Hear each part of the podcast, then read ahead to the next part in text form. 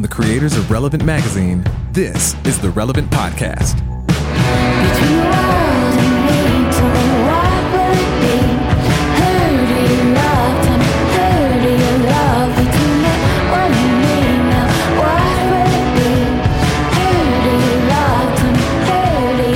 It's Tuesday, January 30th, 2019, and it's the Relevant Podcast.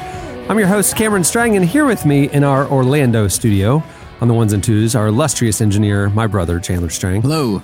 On the Skype line from Loverland, Virginia, Jesse Carey. Hello, hello. First one second, I forgot where you're from. Right, what happened? I, I don't know. I right. have. I, I just ate some Cheetos and I was distracted by trying to make sure that I was enunciating clearly in my mind. went blank. Cheetos. You gotta tighten the screws. We Uh, got a big one we, today. have only done a couple of these, so I, Uh, you, know, you, you, you work the kinks out eventually. I uh, I go into autopilot when I do the intros, Yeah, and uh, yeah. and and my mind wandered to the Cheeto situation going on, and uh, I, I, it, But I hold on, hold on, real quick. By the Cheeto situation going on, you mean the food that was just in your mouth? That's the Cheeto situation going All on. I'm saying is, after you eat Cheeto, there's remnant Cheeto that you still have to deal with. yeah. Yeah, You know? sure. yeah, the dust. Everything that Cheeto touched, from bag to stomach, has Cheeto remnant that you yeah. need to make sure that you're good for a broadcast situation. Very true. Do y'all have Cheetos at the office, or did you bring your own Cheetos from home? No, we provide snacks for the staff, and, and the Cheetos are plentiful and free Or one here. of the things you. It is like manna from heaven how the Cheetos flow here at the relevant headquarters. It, it is like if, if you're not careful, you it looks like uh, you, you you know after if you don't wipe your hands after Cheetos, it looks like you're in like a post investigation crime scene where they've just been dusting for prints everywhere. You know, you can using using neon orange uh, Yeah. as the like they do in well, CSI. CSI exactly. From Nashville, Tennessee, that's Tyler Huckabee. Hey everybody. And down the street, author, podcaster, speaker, and cowgirl extraordinaire, Annie F. Downs. Good morning, gents. Happy Tuesday. Uh, happy Tuesday. Happy Tuesday for us. Yes, it is. And on the show. Feels good. Yeah. In Feels good. every way, it's a Tuesday. Yeah. Hey, it's Yeah. a Tuesday, um, and I'm I'm very refreshed. Can I tell you guys why? Oh, Cameron, you first tell us who's a guest. First I tell was us going to say, coming up on the show today, this is a big one, heavy hitter. You might you might have heard of him. Mr. Tim Keller is joining us on the show Oh, today oh, to bring wow. some Bring up the big gravitas to the I was about to say, ridiculousness. I feel like we need to behave ourselves a It's a, little it's a bit. yin yang situation, a, a balance, like an old old timey scale balance thing. You got us, and then you have Tim Keller, and it kind Right. of People kind of just start hanging on for dear life here. They just gotta they just gotta white knuckle it through this through this opening, and then you can get to the to the cool, refreshing wisdom, solemn the solemn, pithy statements of Tim Keller. Yeah, yeah. Hey, I, I I'm excited. It's Tuesday. I'm very refreshed. Got a lot of energy today. Can I tell you guys why? I'm very excited to Because talk you're about drinking this. that Food Lion seltzer. Yeah, Annie, I see you're first off, seltzer water.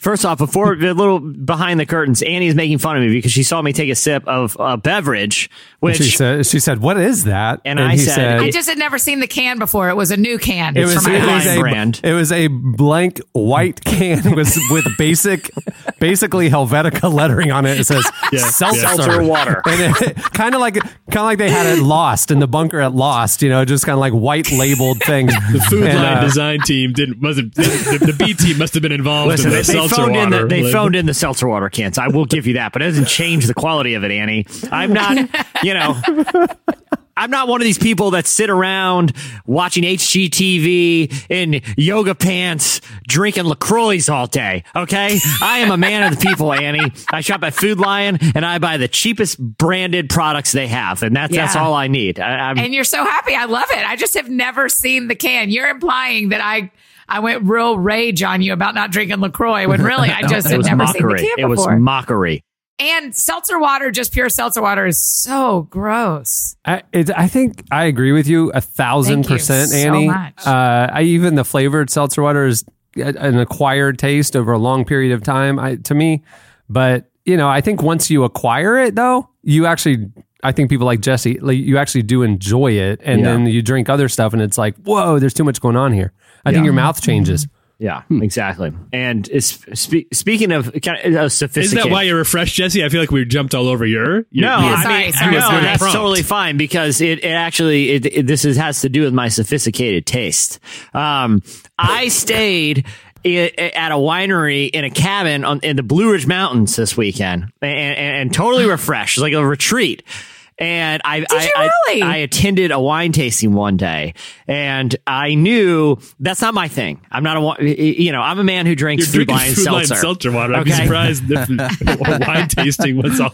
I've never been to one, not really my thing. But I knew going in, I got one option to play this, and that's to be the tasting ham because you're in there with No, this is what you did at oh, space camp. It was know, like the know. people You there ruined everyone's experience at that The people tasting, there didn't you, Jesse? are passionate and serious, and then you are like, you know what, this needs somebody who doesn't take it seriously. Did you wear a robe, No, no. Jesse? Here, here's what happened. So, so we, we I bet you wore a so robe. thi- this this hope particular so. winery is not far from like a very large ski resort. Okay, so there are a lot of people that had come down the mountain from the ski resort to come to the winery, and they're wearing. They look like they just walked off the chateau in their turtlenecks and fancy sweaters. They did. Yeah, they, yeah, they quite literally did. and, and, you know, I don't know if you, in these wine tastings, you know, it's it's a whole social thing. You know, they, they, everyone's taking sips and they're telling you about. And so I just I just decided I was going to make commentary on everything to the class, and it, you know, and I just decided everything was going to be oaky.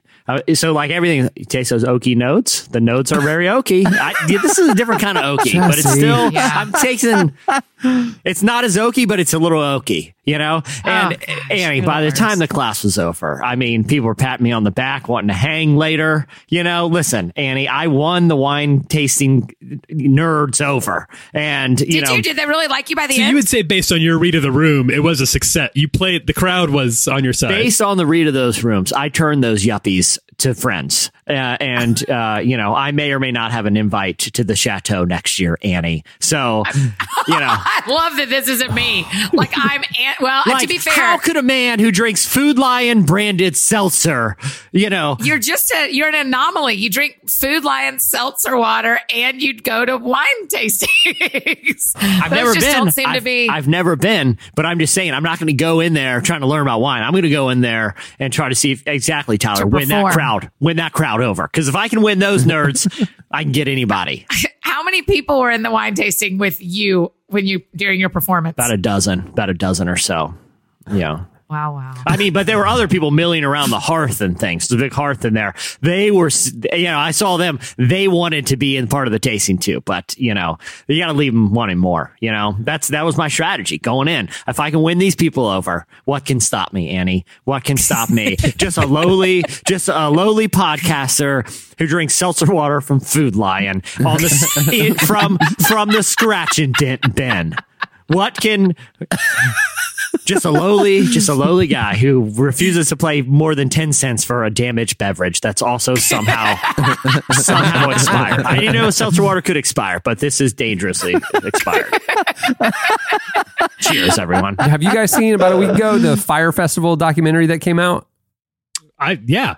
Both Yes. of them, two yeah, of yeah, them. both of them Both too. of It's a them. dou- Wait, wait, double header. But, but one was on Netflix. The I, that's one I saw. The, I, I, one, the other one was on Hulu, right? Yes. Okay, Yeah. I don't have Hulu, so I didn't see that one. Which one was better?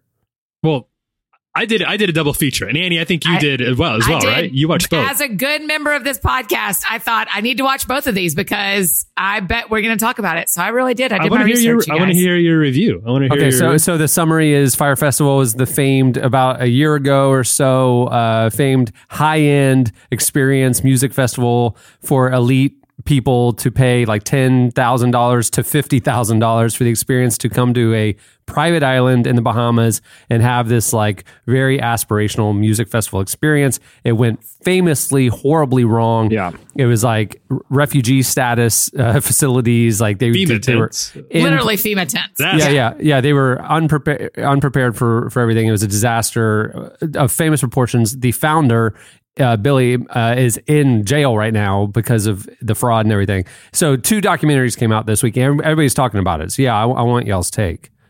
Okay, so here's my here's my hot take. I watched both of them and I think there's a chance, Huck, you need to confirm or deny. Okay. I think there's a chance Netflix and uh, Hulu are in cahoots about this because there are, you need to watch both of them to understand the full story. They, like the actual guy, Billy, the guy who's in jail, is in the Hulu one doing interviews Yes. after it crashes. There was some be- there were some questions about it because they paid him. They kind of crossed into some ethical gray area by by giving him money. Hate him. Yeah, they to- paid him uh, reportedly six figures to appear in their documentary, which does, yeah, like Tyler said, that's a major ethical. You, you know that that blurs, Is especially it, you're allowed to pay people to be in documentaries? not well, I'm- uh, to save criminals. face. For journalism, and, and not mean- disclose it. You have to like you, you can't pay someone to be interviewed, and not disclose that. That's that's an ethical violation, and you're not supposed to pay a it's not a legal. Vi- it's not a legal violation. It's just ethically, you should tell the viewer that this person was compensated to come on and, and kind of you know Yeah. give their The- side. But- And the, the other the other ethical issue is should someone be allowed to profit from defrauding people? So Right. now he's getting a quarter million dollar paycheck because of his role in defrauding people in a sensational way. So it's too Ugh, it's I wish I'd have known too this yesterday. y- you know what I mean? Like it's it there there's the, that that ethical dilemma as well. Huck, what do you think about the two? Which one did you like better? So I've gone back and forth because I think they're both they were both pretty riveting. I think Yeah. I think uh, the Netflix one just felt like it had a little more money behind it, a little bit slicker production, a little bit uh, the narrative was a little more uh, cohesive, and I could tell there was some really experienced editorial hands behind that. But I think pound for pound, the Hulu one might have had more just drop your jaw. Oh my Yeah. goodness! I can't believe that this is what hap- actually happened. Yeah. Yeah. Moments. Like Uh, I can't believe this is what happened. Like more focusing on the experience when people showed up. Like this is what they encountered, Yeah. or, they or utilized like a few more like actual social media, more social media video from the Okay. actual day of people Okay. arriving. Yeah, because the there. Netflix one was more about all the fraud leading up to it and kind of, I mean, it, it showed the egregious experience, but it really was 90% about the, Of how the- it got there. How it got there. Yeah. Yeah, How's Ja Rule not in trouble with anybody? Ja's, Yeah. Ja's got his own game going. If you Ja's look got on his Twitter, he's going, he's going at it uh, with people on Twitter. I mean, Yeah. like, yeah, he that- is. he is. He's, He's not being playing on very Twitter. I'm like, defensive. dude. yeah. If I was him, I would just lay low right now. But he's, Yeah, uh, exactly. Uh, did you hear that the, the the nice lady who ran the food thing uh, in the Bahamas, where she Oh, yeah. lost her life savings fifty thousand dollars? By food thing, he means like a restaurant. She ran a restaurant. Well, she but more than just a restaurant. She fed all the workers. She fed Yeah. all the people who Yeah. were stranded, like Catering out of her own business pocket, and- assuming she was going to get paid. Never got paid, Wow. and she was like crying on the on the thing, just saying that she was so hurt by this, and it destroyed her her her her life savings and everything. Um, a GoFundMe was uh, founded or started, and over a quarter million dollars has been raised for her as of Oh my us gosh. recording this show. And uh, you can see all the people who've donated. Ja Rule is not one of those people, and he should be one of those people. But Once again, it's up to us, the proletariat, the people, to cover up for the mistakes of the man, the one percent up there who's trying, who who's allowed to just fail as many times as he wants to. Yeah. Jesse, have you watched both of them? No, I haven't. I, I've just seen. Uh, I haven't even watched the, the the the Netflix one in its entirety yet. But I was I was locked away in a chateau recently. Um, That's right. but, I uh, forgot. yeah, I, I, yeah. It's like I said, the, the Hulu one. That it, like the whole premise of paying the guy does kind of rub me the wrong way, though. Like, Same, same for Okay, sure. so listen, yesterday I went to dinner with some of my former coworkers and we had an experience, not just like Fyre Festival, but we planned an event. Eh, We had a similar experience and a similar boss. And we sat around and talked about like, man, it was purely luck that there's not a, um, that this, that the thing we were a part of a decade ago didn't have quite the visualness of this did because th- everybody got screwed like this. People didn't Oh, get paid like I'm they so were supposed to get paid. They, yeah. Oh, I mean, it was, I know you can't name names, but was it like an event? yeah, yeah, yeah. And the company ended up closing right after the event and we all lost our jobs. I mean, it was, it was such a mess. And we all sat around going like, when you were watching that, did you, did you feel like you were living an actual job you had done? And I was like, Annie, yes. I've wondered what happened to acquire the Fyre Fest, and now we know. and now you know I was secretly behind it. But yes, so I know a person literally in my phone who is just like Billy McFarland and who just just goes from scam to scam to scam to scam and it is it's unbelievable. And you watch it and you go like, how is everyone still believing this person? But they do because he's just such a good salesman and But that- people keep giving money. that's my core question is like okay it's one thing for an entrepreneur to launch a business have a big dream go after it and it not work out everybody For sure. everybody loses you know nobody benefited the thing that i don't get and the thing that rubs me the wrong way is these entrepreneurs who then skate on to the next one and they aren't losing financially. They actually are taking financially leaving a trail of broken brokenness behind them and then move on to the next thing and they keep making i mean like in the netflix one after the indictment after everything happened against billy by the federal government he's living in a like the the public perception or information was he lost his his uh you know condo and all this stuff he lost his Maseratis he lost everything and he's living in the basement of his parents house in New Jersey again which was not true because they showed him Yeah. he was living in a penthouse at a Yes. hotel Great looking, great looking. because spot. like and he, and he kept up all the appearances or whatever which clearly means that he was siphoning money and did not lose but he you know lied to everybody and said that he did and so it's like and then he moves on and moves on and he still has all this money and i yeah he's gonna like get a It's slap on the wrist. He's going to you know jail for six years which means he'll serve a year. And then like then he's back to it. And it's like I mean, that's why his model girlfriend is staying with him is because he's convinced her like, Hey babe, I'm just going to be in here for a little bit and I'll be back and we'll be going at it again and I'll make money again. And he will. That's the thing, you guys, is he will. I know, but it's not just unique to this is a, a, a, a sensationalized version of this. But I mean, there's I recently listened to a great podcast documentary series called The Dream, or it might have been the yeah. I listened to it too. about I listened to it multi-level too. marketing and Yes. how a lot of the people who run these multi-level marketing companies that are a, a lot of them are, are based on like absurd promises of return for people who end up having to buy like a starter kit or a training Right. package and end up you know a lot of them end up, you know, e- either being shut down or closing for different reasons. And the same people just go start a different one up where it's a different quote unquote product, but ultimately the product isn't makeup or leggings or oils or vitamins or whatever. Ultimately, the product is their ability to try to convince people that they can get rich by not doing a lot of work by by selling this product to their friends and family. And it was the same kind of thing. It was less sensational because it wasn't a music festival on an island, but it was, you know, essentially making absurd promises to people that are vulnerable and have them believe it over and over again. Uh, which is again different than an entrepreneur whose business failed and everybody sure. lost money, lost their jobs, and and the entrepreneur did too. But it's this Right. like scamming people and like lying to their face, and that and or or hiring these Bahamian workers who are going to work for a couple of months and know that you're not going to pay them. I mean, like, uh, how do you sleep at night? Like, I just don't, I don't get that. I don't, I just, it was very disturbing to There's me. that on feeling of untouchableness, I think, for a lot of these guys. That sense that that I'll be fine, like I'll bounce back no matter what happens, and you have to really divorce yourself from the reality of the people who don't have the sort of safety net that you have by virtue of the privilege that comes with with probably money that, that comes with just the amount of money that you have. You, you will be able to bounce back. Um, and maybe there's just some sort of like willful denial in which you can say well i can bounce back and they'll bounce back too. We all bounce back. But the reality is you, not everybody has that same sort of ability, that same sort of rebound capability that people like Billy McFarland, these people who would get involved in in multi-level marketing uh, scams do too. And that's being as charitable as I can be towards them. The other option is just they don't care at all about anybody besides themselves.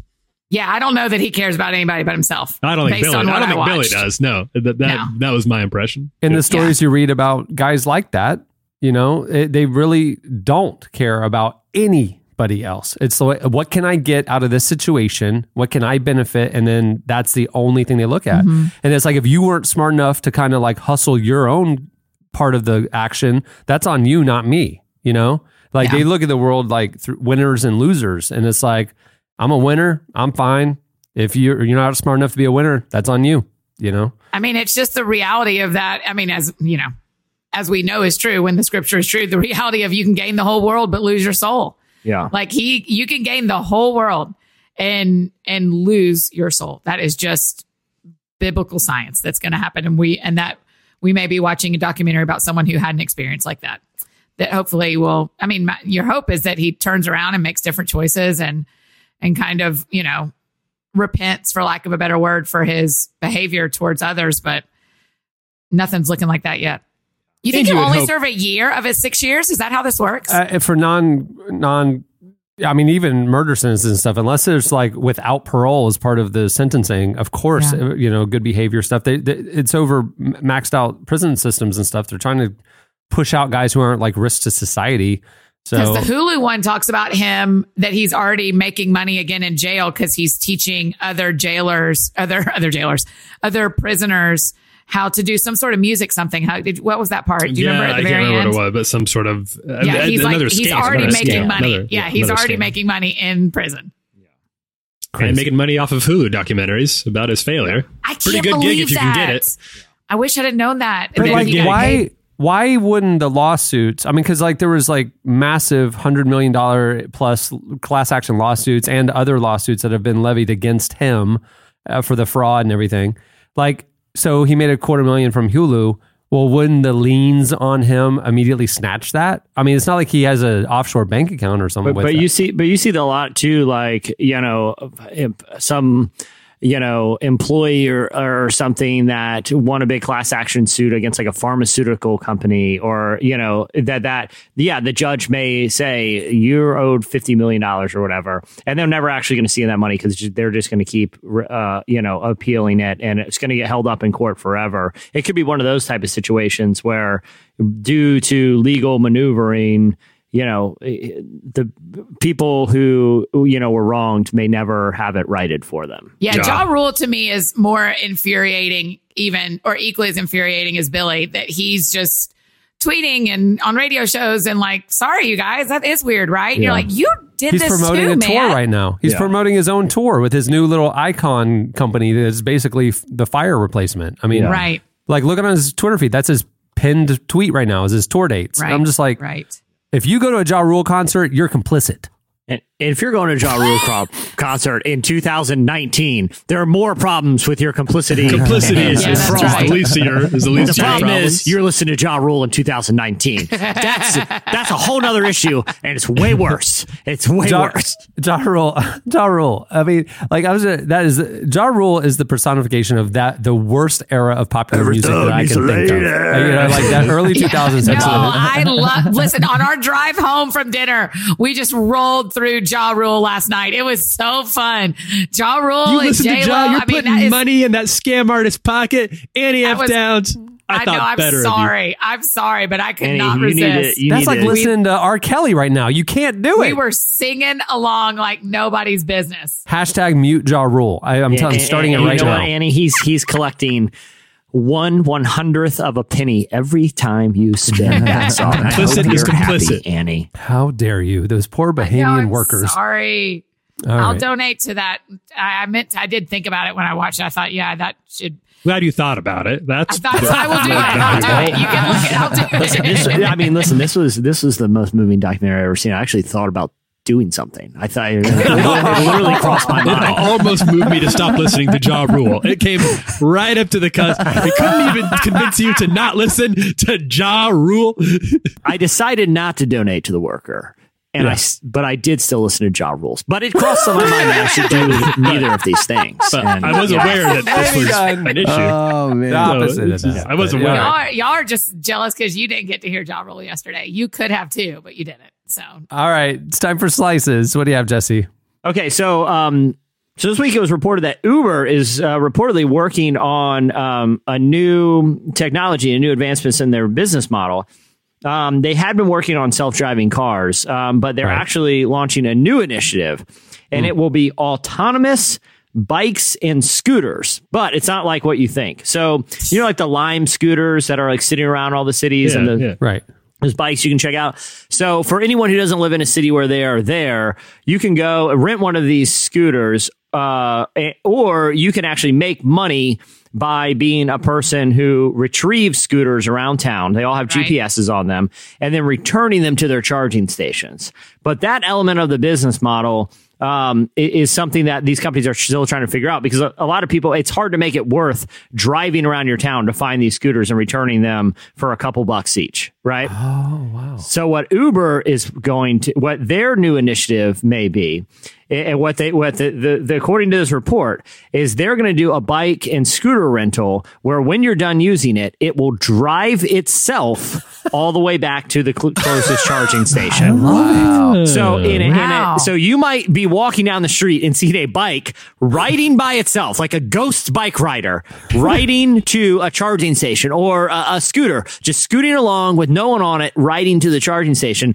That's how. So they're like, okay, we already have autonomous driving technology, right? And so uh, we we already have like GPSs around where pe- things can know where things are. So it, why don't they just cut out the middleman and just have these devices drive themselves back to the charging station? So obviously, this is technically extremely complex. And I like if I'm walking down the street and see a bike riding towards me, how does it know it, I'm there and it's not going to hit me? It Right. seems incredibly complex. But they think if they can crack this, they can crack the business model. That is going to be so creepy. But that's what they're doing with the autonomous cars too, Jesse. They have to like uh, teach it. We talked about this about on the podcast a few months ago. Yeah. they're teaching it how to make m- moral decisions about if a crash is inevitable or you ha- the car has to swerve onto a sidewalk where there's pedestrians. Teaching it what life is more valuable than other lives. Like if it sees a baby or a stroller, avoid that, but hit the homeless guy. That's what it. That's what the report said. And so these bikes will be doing the same thing. These bikes will be taking out homeless people left and right. Yeah. D- d- does the bike choose to go through a pane of glass that two construction workers happen to be clearing down the sidewalk of that, or that poor guy's melon cart that gets hit all the time by vehicles? If it has to choose, which hilarious scenario will it choose? this is the future we're living in.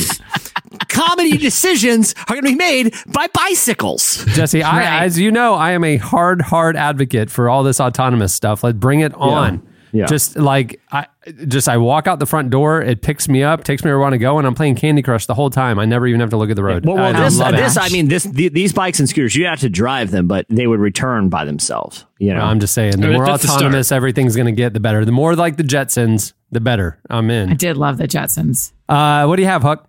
All right, so I, I've got uh, this is something we talked about a little bit on the site, and I'm going to get you guys' opinions on it. I, I'm sure th- this this slice involves someone who needs no introduction here on this podcast. Uh, our our friend of the pod, Ken Ham, who runs uh, who runs Answers in Genesis, uh, which operates the Creation Museum and the Ark Encounter. These sort of twin, uh, like kind of a combination of a of a theme park and a Bible study and a, and a sort of pseudoscience argument for six day creation theories that you got out there in Kentucky.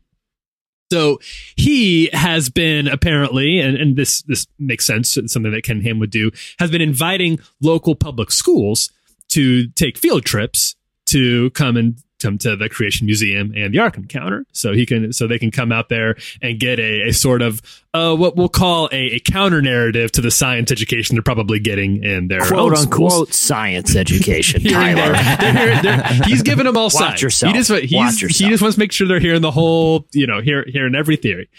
Um, well, this has run afoul of a group called the Freedom from Religion Foundation, which is a big atheist uh, legal group, and they they take it upon themselves to keep an eye on the separation of church and state and make sure that nobody's cross. There's not too much crossover. So they are obviously pretty upset about Ken Ham asking these public schools to, to take field trips to the Creation Museum and the Ark Encounter because they say that that is proselytism. That's using Oh, that's a public school. It's that's that's state funding, and they're coming. They're spending their time instead of getting a real science education. They're coming to Ken Ham and getting his uh, sort of doctored version of, of what's going on. Jesse and I have been to the Creation Museum. Yeah, yeah. 'cause I was gonna I have not been we there. didn't want to take media's word for it. We want to see it for ourselves. And so we went. And I can tell you this like, it was incredibly well done, right? Like the quality of the displays and the buildings and all this stuff is shockingly well done. And, um, and it, the the misnomer to me was the name. It shouldn't be the Creation Museum because the implication of museum would be educational, right? Yeah, it yeah, was sure. not. It was uh, entertaining. It entertaining. wasn't educational? They had a dinosaur with a saddle on it in there. It was like You're lying to my face. No, there no. was a dinosaur with a saddle Not a on real it. dinosaur. yeah, yeah, Maybe because God created everything at the same time, A- oh, and so wow. so so they had a big saddle. displays. They had amazing displays and stuff, but it was like the Bible stories of Genesis come to life. I mean, there's an ark, there's a, all these things, and so my thing is like if they just called it like the Genesis experience or something like that, where it's like you know even almost like the Holy Land experience here in Orlando, where it's just like meant to be the biblical themed thing where we bring the Bible stories to life. Great. But by calling it the Creation Museum, it does implicate that there's an entertainment or educational value to it. And there really isn't. I wanted it- it to get more into the young earth creationist theories and and why or espouse, you know, the the worldview. I, I wanted it to get into the nitty gritty to learn, you know, okay, they believe this, they believe that, but they didn't do that. So this criticism is true. I mean, and there's a there is absolutely a salvation message. There is a Jesus Yeah. message in this thing and the experience. And so I agree that for public school to go, you are just going to hear propaganda for a religion. You're not going to learn about a scientific talk about young Earth creationism. You're But not. that's what Ham's defense is. He says this is it, this is uh he, he even not. wrote he responded to to this atheist group in a blog post saying as leading civil rights attorneys will tell you, I'm sure. As leading civil rights attorneys will tell you, if classes tour the ark or museum in an objective fashion to supplement the teaching of world religions, literature, interpretation of history, the field trip is an educational experience. Now, he says, if students were brought to the Ark or museum and told by their teacher that the religious content should be accepted as truth, then we would acknowledge that the Establishment Clause of the Constitution, as currently being interpreted interpreted by the courts, would be violated. But it sounds like what you're saying is they that's not an obj- objectivity is not something that's offered to the students who Well, come it's to the not e- Creation Museum. I don't even care if it's objective or not. It didn't get into the why. It, it just had a ah. presumptive, hey, Genesis this, and like, hey, look, here's who Moses was, and here's who you know, like Cain and Abel, and like, and it brought like these Bible stories to life in an amazing quality. I'm, Yeah. but it, it really wasn't about the science of young Earth creationism. It was shocking, giving the name of the building, but it, it it's a presumptive that this is our worldview. But it really just laid out the stories of Genesis. That's what the building was, Well, and well- it's just like it just wasn't scientifically satisfying to learn about their Sure, theories. sure, sure. Yeah, You know what I but, mean? but but I mean, Ken Ham's argument there is interesting because he's saying that yeah, I, I agree. You, you know, you don't teach them this that this is science. Teach them that this is an opportunity to learn what young Earth creationist Christians think. I mean, that's basically his case. Like, teach this as a worldview class. Like, hey, I'm not saying this worldview is right, but these are what these people think. But if you went to if you went to that level, it's like, well, then we should be taking field trips to every fringe, uh, you know, religion, you know, uh, sect of any kind of major religion to go see what they think. It like I don't really feel like his argument holds that much weight because I don't. If my kid's in public school, I don't want my kid to be subjected to a field trip where he has to go to like a Satanism, you know, display or a, you know, like necessarily. I mean, I Yeah. agree that like learning about the different world religions and different worldviews about different topics is is valid, but like to subject them to an immersive full day field trip. I would would be problematic if I was of a different religion or a different Yeah. worldview. You know what I mean? So That's a, people rarely think about it's. It comes up so rarely in these re- freedom of uh the, these freedom of religious expression arguments. Is how comfortable would you be then if your kids were were via this exact same argument taken and shown another Right. worldview from a different religion? Right. And I would guess that As a field trip in a public school. given what I know about the good people Yeah. of Kentucky, who who I love and who I, I have family there, uh, but but uh, I, I have to think there'd be some issues raised if they were to go taken to a mosque for the day to see how how the your average Muslim thinks. And this is an argument that the Church of Satan has actually exploited and trolled. Fairly successfully and sometimes very hilariously by, uh, by saying if you're good, gotta, credit where credit is due. They, That's they've right. got they they know how to use they, they, they know how to use the laws in their favor too, and that's why there's a statue of Baphomet at the at a courthouse in I believe it's in Ohio because they're saying if you have the Ten Commandments there, then you have to make room for all, all religious. for our goat headed deity, yeah, our hilariously That's what you sent us a picture of, Huck. That's what that our hilariously heavy metal goat headed deity with children worshiping it. I get it right there. It is interesting to me that a lot of the Christians espousing for religious freedoms in America are, are t- playing the victim card of persecution against our faith, whatever.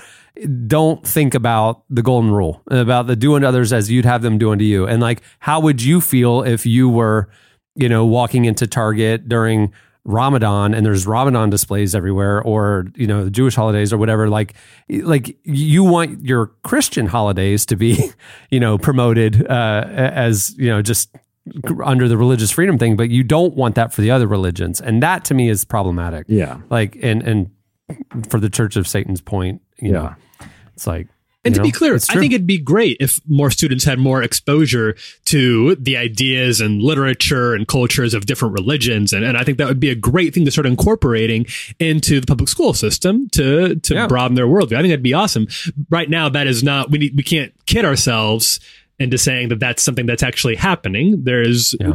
because there's a massive amount of money and resources that are pooled into making sure they're exposed to the worldview that those of us on this podcast happen to hold. And that's a, and I think that's fine as long as you're And making that sh- is that the that the that the Earth was created 647 years ago. and that dinosaurs could be ridden if you had the right um I don't believe Salary. it, but I like it enough to give it a pass. You know, I just, Sure, I give it, I put that in the sure why not category. you never know. Sure, you, why know not? you never know. the Let's sure why not folder in his browser is very robust yeah, yeah, yeah, exactly. uh, Annie what do you have Well, first, I want to give a quick update on last week's slice. If you'll recall, the Peeps Factory is doing a giveaway where people can come tour it. It's going to be just like Willy Wonka. And the update is that contest is still going on. So I hope you guys continue to enter as I excited. also continue to enter. And I really look forward to one of us winning. Um, okay. because listen, only there- four people will bother to enter. So you have a very good shot, Annie. I Oh my gosh. Don't say that. Don't get my hopes up like that. Don't don't get me excited like that. That's so In, in an industrial quarter of Pennsylvania. Lovely in this a time of- nondescript flex space warehouse of Bethlehem, Pennsylvania. Sounds just like the outside of the chocolate factory in Willy Wonka. Okay, listen, there is this mountain town in Italy called Sambuca, and it's beautiful, and it overlooks the Mediterranean. It's lovely. It's like uh, if Isn't you can Sambuca the name of a cheese? Like, or is it there's something from Sambuca, or it's a it's a spice or something? Is there something? Is There's there, a restaurant here called Sambuca in Nashville. Oh, maybe I don't know. I don't know what else about public um like spices. I don't know. I don't I know don't if there's a know. Sambuca spice. Um, but it's kind of between like Florence and it, it like if you leave Florence and you go northwest, it's that way. And they are currently selling houses like the town are is selling houses in Sambuca for one dollar. Like Whoa. Uh, what's the catch? Yeah.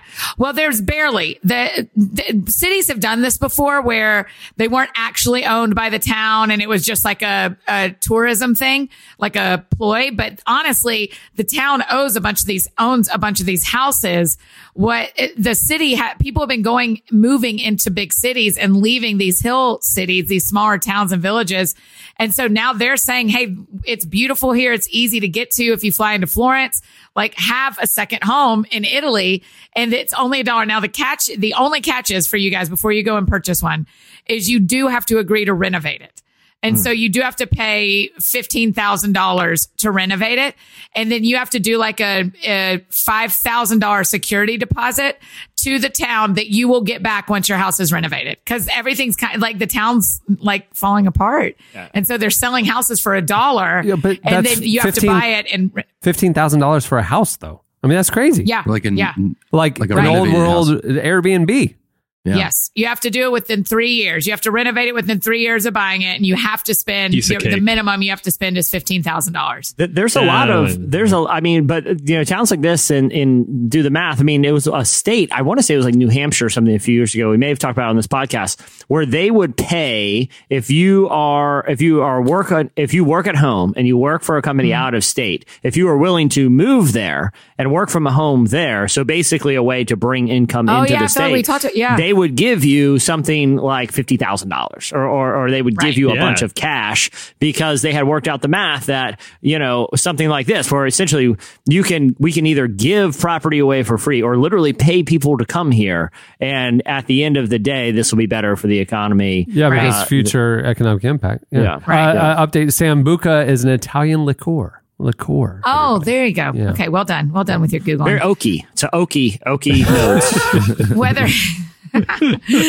they do have wine there, Jesse. That's what made me think you would like it. Is you could go host the actual wine tastings, Yeah. and you could teach everything you've learned Yeah. so far. I would, and I would your dump the wine in the sink, break out the Food Lion seltzer, and say, you know, uh, drink up, everyone. You're at the house of a man of the people here, and and I want you, You to would have it. to import It sounds the food fun. They lion said in this article that came out just this week. Um, it says that they've already sold ten houses. Like ten of them have already been purchased, and so they're they're really hopeful. So if you guys want to buy a house for a dollar in, I watch a lot of Sambuca, Italy, HGTV. I watch a lot of HGTV and DIY Network. I can uh, go over there. Pretty handy. could do it. Just do they renovate do it. they do they Nice. dictate the renovations, or can I spend fifteen? th- As long as it, I can spend fifteen thousand dollars on any on anything, as long as it's technically part of the renovation, because I'm building Exactly. a gigantic slide that wraps around the house that is going to be awesome. That's my That's right. 15 That's all grand. they care. You've got three years to Remove do that. all the stairs, replace them with fire poles. That's right. That's right. That's right. I'm going to make this house even more of an eyesore. yeah. Right. it won't be falling apart anymore, but it'll be more of an eyesore. That's right. Fire poles. That's It'll be fun to go downstairs. Going up will be a little more of it. You have to really want whatever you're getting. to really want to, yeah, you really got to do the work. Yeah, you finish the renovation, you and the contractor sit there and like Yeah. knock the dust off your hands. Are like, all right. He's like, so how you going to get upstairs? That's- yeah, I didn't really think about that. A lot of shimmying and Yeah. pure will. Um, all right, that'll do it for slices. Stay tuned. Up next, Tim Keller joins us.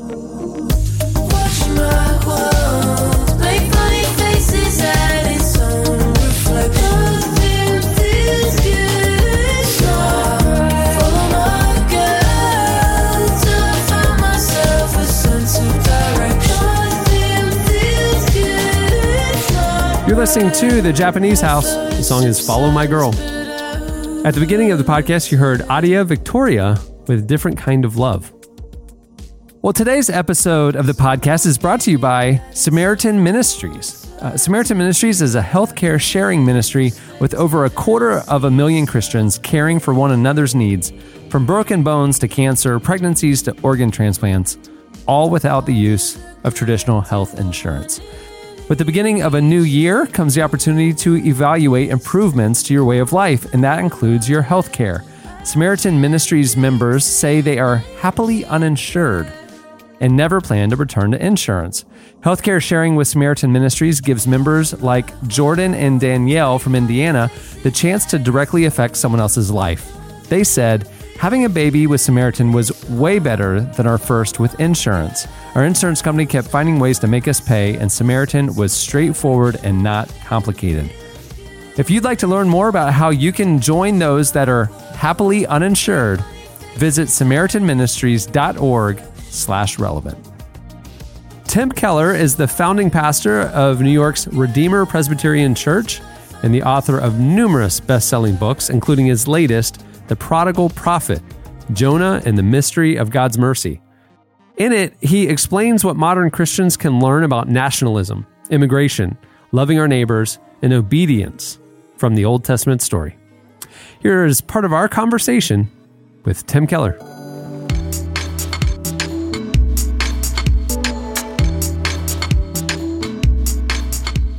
Your book, The Prodigal Prophet, came out in October, and it seems to me that it deals with uh, a couple misconceptions, and I wanted to unpack those a little bit. The first one being about the story of Jonah and how you feel like there's a disconnect between the popular understanding of that book with the whale that everybody knows about and a more biblical understanding that is maybe a little truer to the text. Could you get into what that means and why you feel like that needed to be addressed? Yes, the popular conception of uh, the Book of Jonah is kind of like a fairy tale. At the very center of it is the the, the whale or the the great fish, and Jonah is disobedient and uh, he uh, gets eaten by a fish, but God is merciful and doesn't let him die in there. And there he repents and says, "Oh, I'll do what you want," and then he spit out and he goes and does what God wants. So the fish plays a very, very, very big role. It's actually the main point. You might say it's the it's the main dramatic mechanism of the story and it's it's reduced to Jonah uh, being afraid to do God's will, and then afterwards repenting and going and doing it. Of course, the uh, what that does is it cuts the biblical story in half because that's actually only chapters one and two, not three and four. And it foregrounds the fish, whereas it, what's so intriguing about the book of Jonah, as weird as it is, uh, even in the Bible, for a man to be swallowed by a fish and then to survive. Uh, it's not. It's not described much. I mean, ordinarily, the way you describe something that, that if you're a, an author and you're trying to make this a very important part of the narrative, you give some description. You say he was huge, he had great teeth, he was, you know, green and scaly, uh, and but it, it's just spoken of in a, the most matter of fact way that shows that, at least in the narrator's mind, it's not a major part of the narrative action. Um, in fact, it actually is exactly the same as the plant, because the word it's a God appointed a fish for Jonah. That's in chapter two, and then the same term is used in chapter four. A God appointed a plant to grow up over Jonah's head, and then it died. And in both cases, God is taking some non-human object to teach a lesson. Uh, but as far as the narrator is concerned, the plant is about as important as the fish. And so um, it's uh, the biblical story is just all out of it's just so different than the typical way, to be honest, of the Sunday school story is told. And in some ways, it's easy to see why teachers rely on the whale because it certainly can get your attention when you're six years old. But what would you say is something that, like as we grow up, what's a better, truer, more biblically honest way to think about this story? Well, what's uh, it's it is really a one-off. First of all, uh, it's uh, there. You know, even though Jonah is in there, along with all the other prophets, so you have Hosea, Joel, Amos, Obadiah, Jonah, Micah. You have all the prophets, but all those other prophets are books of prophecies or sermons by the prophets. This is a story about a prophet, so it's right there. It's just completely different. Uh, secondly, even though Isaiah, Jeremiah, Amos, they sometimes speak to the nations, to the Gentile nations. No one, had, no one had ever been sent out to a Gentile nation. That just no wonder Jonah just completely flummoxed by it. So God can really, you know, he, he can start to do some things that he hadn't done in the past. And Innovation in ministry, obviously, can happen. Uh, thirdly, what you have here is a something pretty remarkable, which is a very disobedient prophet. I mean, you can see Jeremiah getting very unhappy at various points and depressed with with with the bad news he has to give people. But to have a, a, a prophet of God willing, in a sense, to throw his life away almost, rather than go to a particular group of people and give them a chance to repent, does show something deeply wrong with him, with him and his faith and his regard. Uh, and if he would really say, um, I would rather die than have this group of people, this particular group of people, repent. Then there's a certain animosity to that nation or to that race or to that group of people that just shouldn't be there. Words, their spiritual welfare is not as important as my, you know, uh, obviously in the book I try to say, uh, the, the national interests of Israel are more important than the um, the spiritual good of those people, and that's a major failing on the part of a leader of of, of, of in in, a, in the true religion.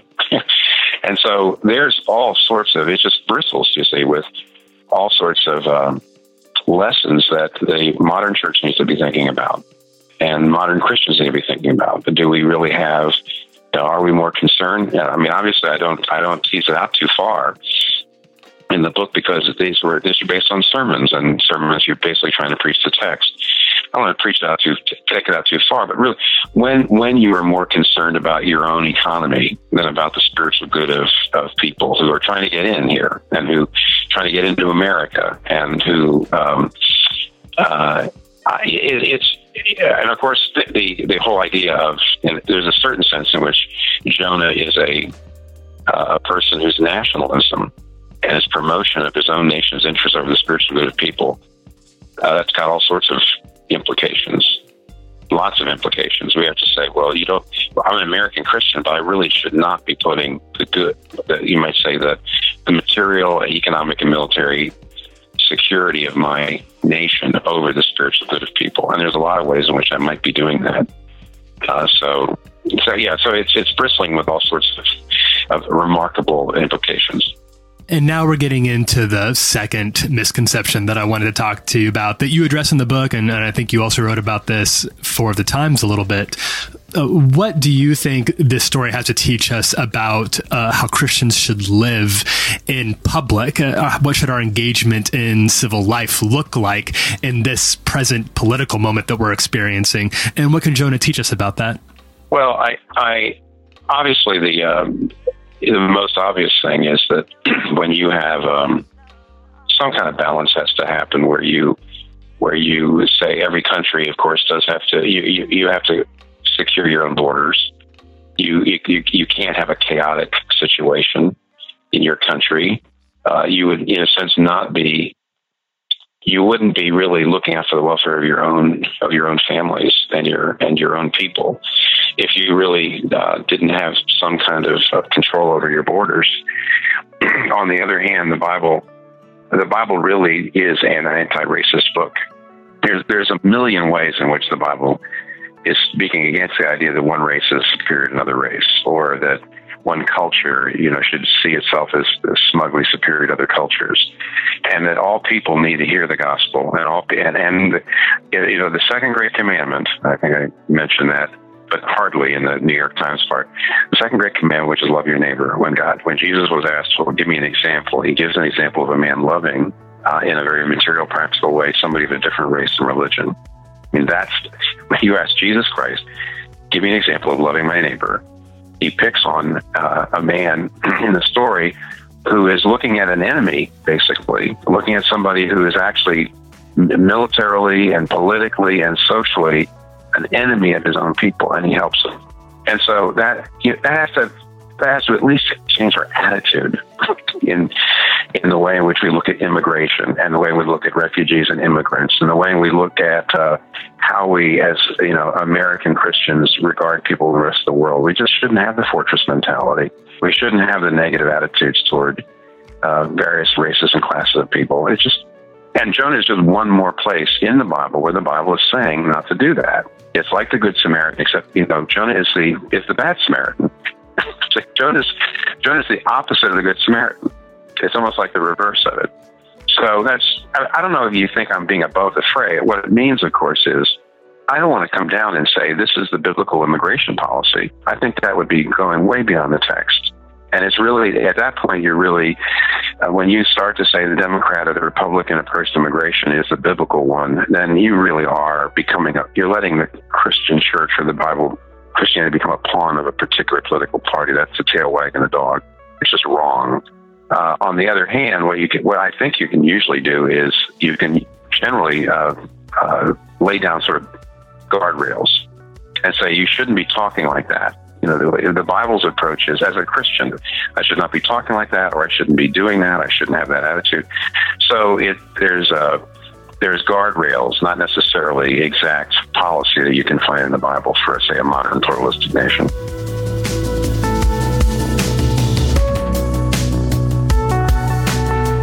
That was Tim Keller. Make sure to check out his brand new book, The Prodigal Prophet Jonah and the Mystery of God's Mercy. It's out now. Well, in the evening sky, I cast my eye with you on my mind. To sleep, to see you in my dream.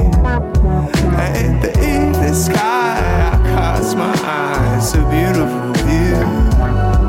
Oh, but I'm lost again in thoughts of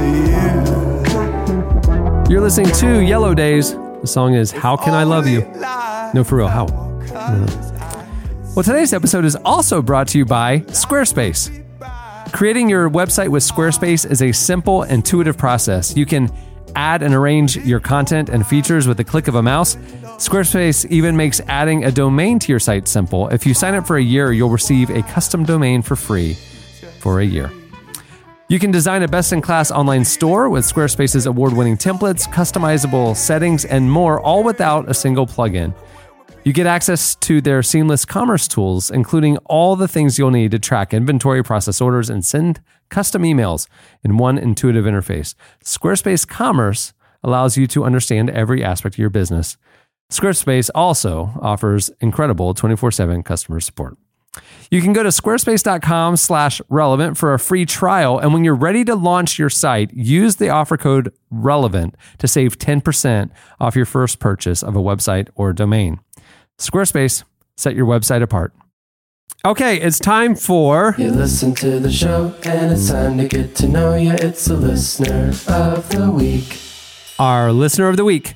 Uh, Jesse, who have you uh, selected this week for our listener of the week? Well, this week I wanted to go for someone that had alliteration in their name. So I went with Pierce Perry. welcome to the show, Pierce, Perry, Perry. welcome to the show. Thank you so much for having me. This is uh, this is an honor, a true honor. Pierce, So, where are you where are you calling us from? um, I'm calling you guys from Winona Lake, Indiana. I'm a uh, college student at Grace College and Theological Seminary. So um, we had chapel just a little bit ago. So I've been chilling, and then I have a class at one o'clock. So What was the Wow, message? What was the message? Hey, what, this what are you doing? What are you doing after the class at one? Now, I mean, go through your entire Trapper Keeper itinerary. I like it. well, yeah, so I class this morning. Then we had chapel, and then I have financial accounting at one. And then the rest of my day is just pretty chill after that. So What what uh, what are you studying there in college? Uh, so I'm a biblical studies major, and then I'm minoring in general business. So What what are you going to do with that? Like a Bible business? the plan is just to work for a local church. I don't know where that's at specifically. Um, I have to figure that out in a couple months though, because I'm graduating. Uh, so, uh, but other than that, yeah, I've just been en- enjoying it here. It's it's really cold. It's Sure, like Yeah, not? actually, yeah, I think you made a good choice. I think no matter what field you're going into, you should minor in business. Honestly, like artists should minor in business. Yeah. Ministry Agreed. people I should agree, minor in I agree. business. Yeah. yeah. I mean, Well, it's a I'm, foundation I'm, I'm kind of regretting you. it right now just because I'm taking this really hard financial accounting class. Uh, I was up till two o'clock in the morning working on it. So, uh, but other than that, it's been great. That'll so, be worth it. Like they call it financial accounting as opposed to what other types of accounting? Uh, there's Brain. all all sorts of managerial accounting, uh, intermediate Oh. accounting, but this is just kind of like your base level entry Base into level. financial accounting. Mm, Gotcha. okay. Sounds sounds really boring. Um, It's not it's not it's not that bad. all right, Pierce Perry, you gave us three interesting facts, and uh, I'm gonna I'll start at the top here. You threw a bachelor party for a guy from Mexico that you only met once. How Oh, did boy. you end up throwing him the bachelor party, and what what did this bachelor party entail? And, and listen, uh, my expectations are very high right now. That you, this better be the bachelor a bachelor party that has all the excitement of someone who is uh, an accountant and also a theologian has. So tell us what your depraved uh, uh, a weekend before his wedding entailed.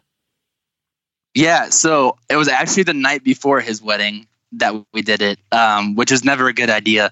Um, so my one of my friends from high school, she uh, she moved down to Mexico and met her now husband, and so um, before then she brought him up like two years ago. So I got to meet him, and then um, they got engaged, which was super awesome. Um, and then she was like, uh, her sister texted me. She's like, "Hey." um, me and my group of friends, what would you guys think about throwing uh, Onhill, which is his name, a bachelor party uh, the night before the wedding? Um, and I was like, okay, uh, I've never, I, I mean, what do you want us to do? And she was like, just come up with something. Uh, so we kind of put our heads together uh, to make it the most American bachelor party TGI uh, he, Fridays. he could ever Razor have tag.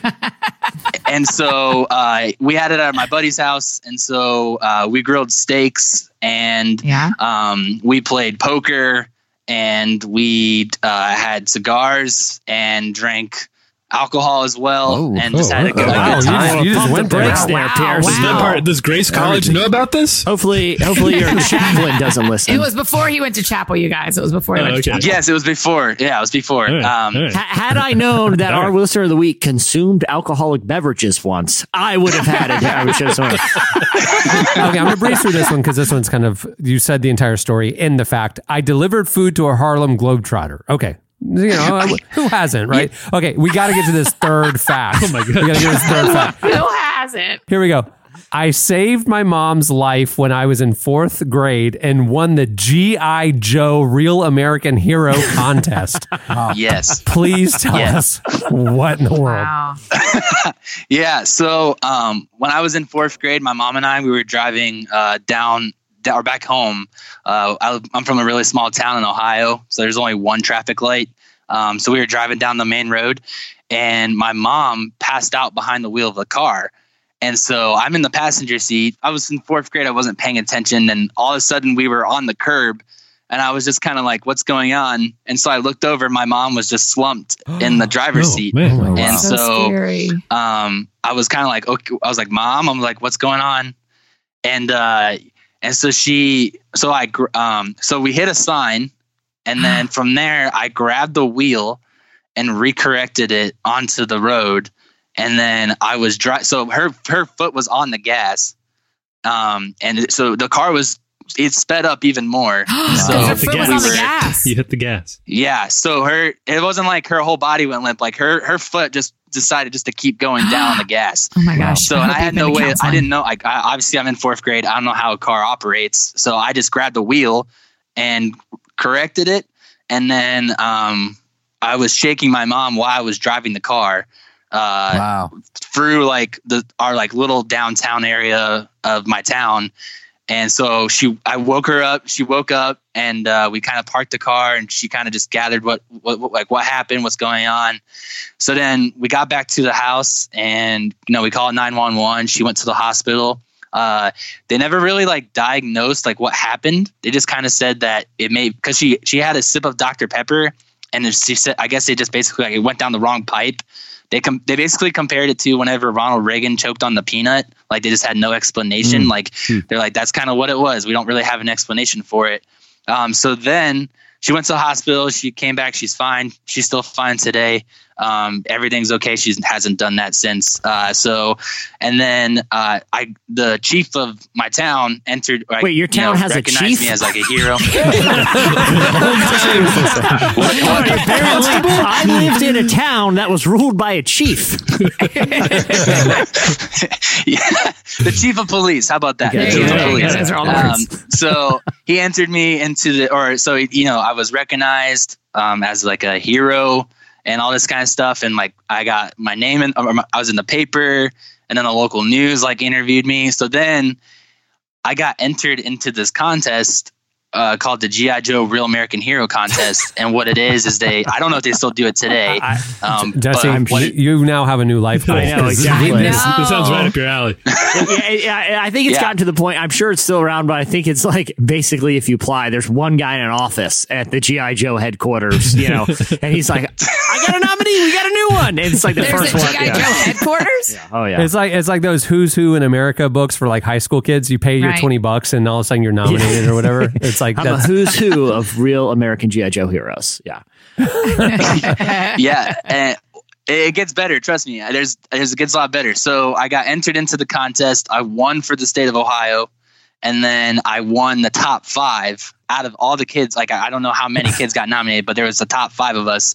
Uh, so then, I would Way guess back 50 when- if you won Ohio, but I mean, I can't yeah, be sure. yeah. I'm just throwing some I- numbers. So, um, Good guess. way back when Wayne Brady from Whose Line Is It Anyway? he had like a show, like a talk show, like Ellen, Yeah, basically. the Wayne Yeah. Brady show. Oh, I remember that. And so he found out about it, or the producers found out about it. So I actually got to like, they flew me out to LA and I got to go on his show. And so I got to like introduce him. And like, then he brought me up on stage and he actually gave me like an original Xbox that I still have. Um, I don't think I'll ever get rid of it just because of like the, like, Priceless. That's it's how a I got it. it's a Wayne Brady. I will Xbox. say this: Yeah. it's, it's either going to go to you or the Smithsonian. So you know, one of you. you know, you might as well do that. exactly. Uh, and so, yeah, so I, I did that first. So I went out to LA and then I came back and then um, they flew me then out to DC. And so, um, oh, I also got a bunch of GI Joes that are in a Oh, box that's somewhere. I, I haven't opened them just because I'm hoping that maybe they might be worth something Yeah, someday. they're Wayne maybe. Brady GI Joes, of course.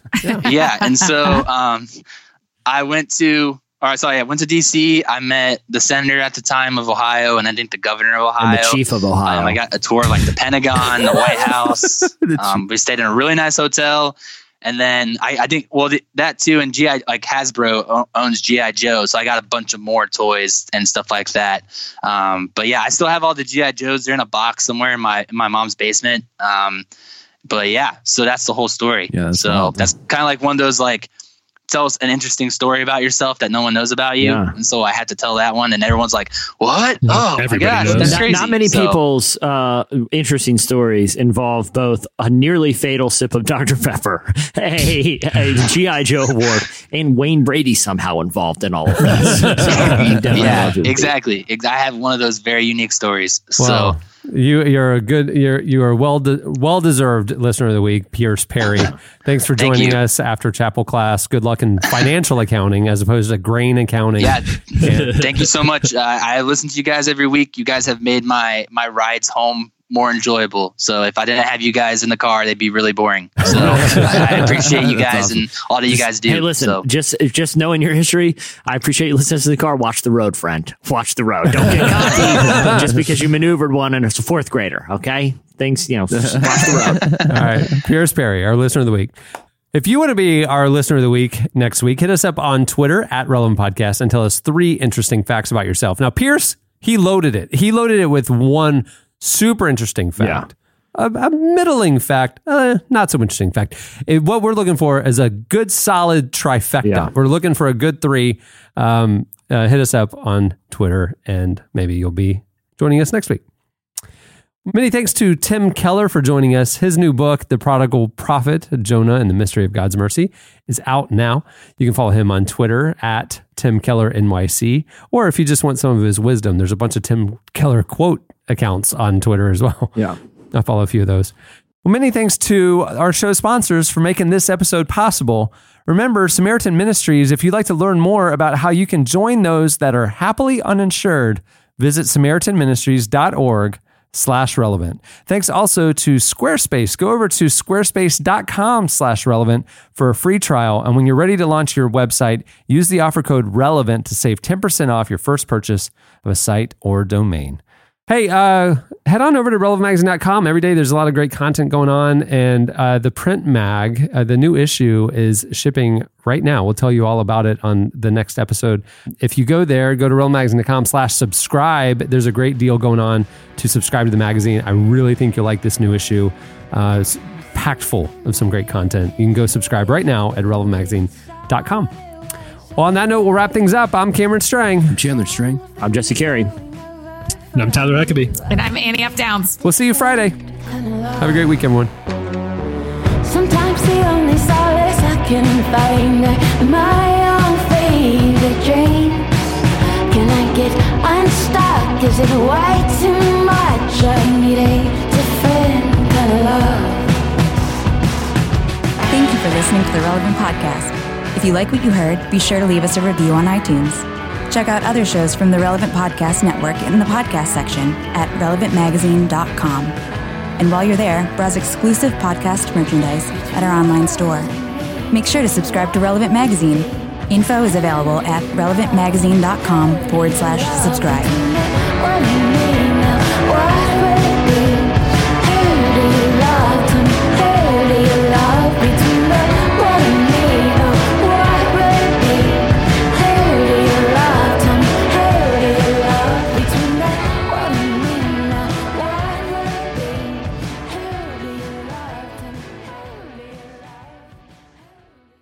Every thug needs a lady.